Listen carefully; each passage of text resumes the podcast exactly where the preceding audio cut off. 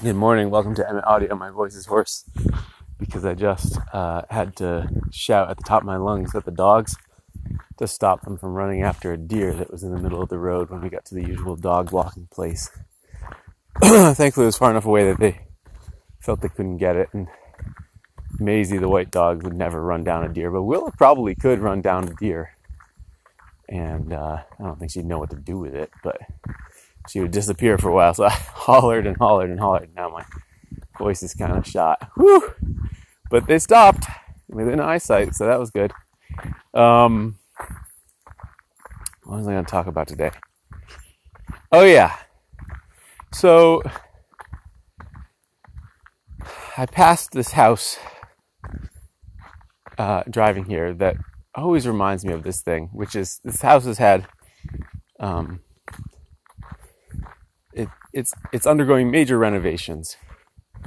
But as part of undergoing major renovations, they got it to a certain point and then have failed to push it all the way through to being done. Which is to say that uh, about this time last year, they had restructured a wall, closed the wall back in, put in the windows, put up the I think they're using like red rosin paper. I don't know why they're using red stuff. At any rate, it's red, it's, but it's like Tyvek or tar paper. And, um, and then they just haven't put siding on and painted it. It's clear that that's what they're going to do, and it's clear that they're doing all sorts of other things, but they just haven't done that. And at this point, it's starting to deteriorate.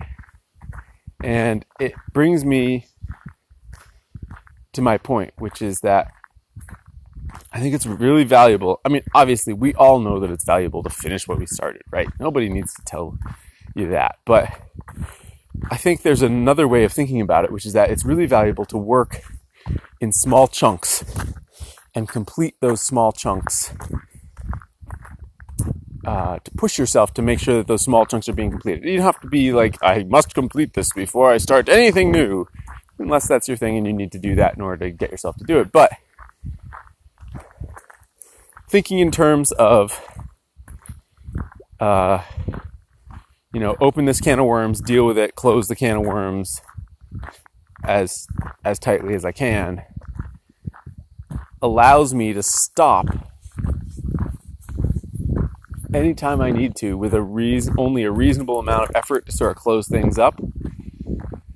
And this is true of the work I do in the house, right? Where I like only tackle as much as I can handle in a couple days and like do it in a couple of days, consecutive days, and then close things up. And then, you know, I'll deal with the next problem the next year. Um, instead of sort of, I could open up five different parts of the house that are real problems, and then they'd be sort of gaping problems.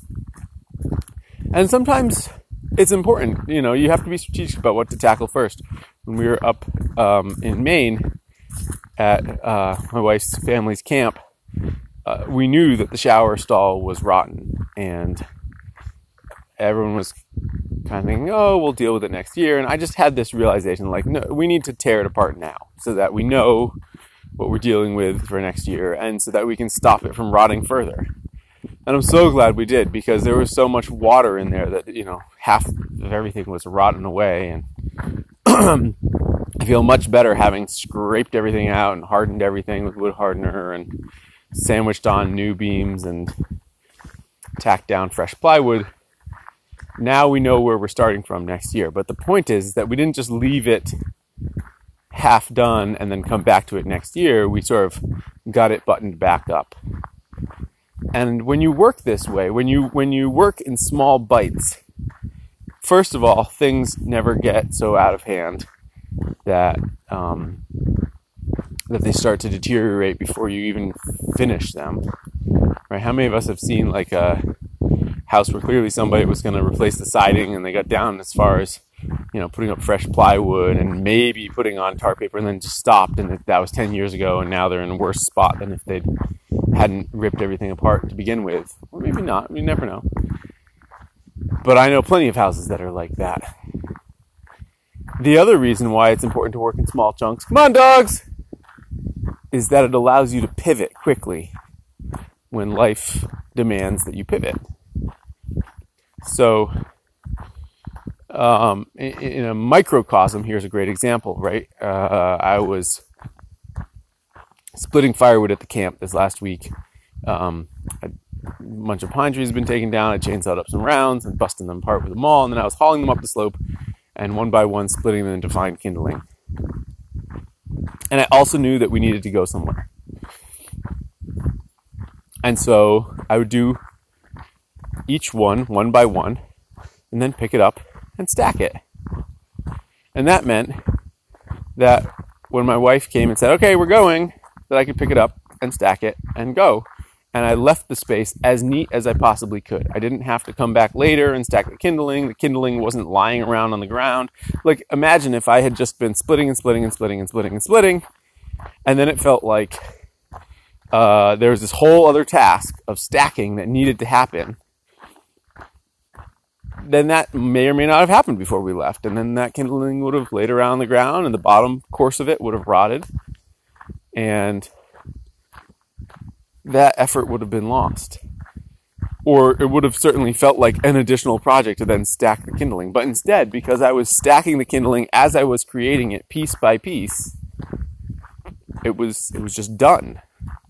Um, and as it turns out, there were many false starts, and so I was able to, you know, do four or five additional pieces in that way while I was waiting for everyone to get their act together,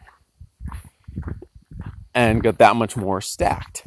Um, so when you need to be able to pivot and react quickly to life, completing things in small units and obviously how small the units are is going to vary depending on circumstance and what you're doing and all that. Completing things in small units and completing them as thoroughly as you can is really valuable because it allows you to shift what you're doing without any um, uh, penalty later on due to sort of failing to close something up or, or finish some part of a job. And I think spoons is a great example of this, right? Because uh, I find it really helpful to carve spoons one by one. I do not like carving large batches. For a while, I have been articulating this as, oh, it doesn't, you know, it doesn't take me uh, any less time to do them in batches, which is true, and uh, it's better for my brain to not do them in batches, also true. But I think I haven't articulated this until now, but I think the thing that I actually really love the most about carving one spoon and then the next spoon from start to finish, axing all the way through, is that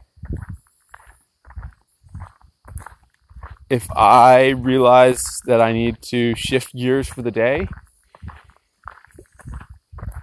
I don't have these half finished spoons hanging over my head.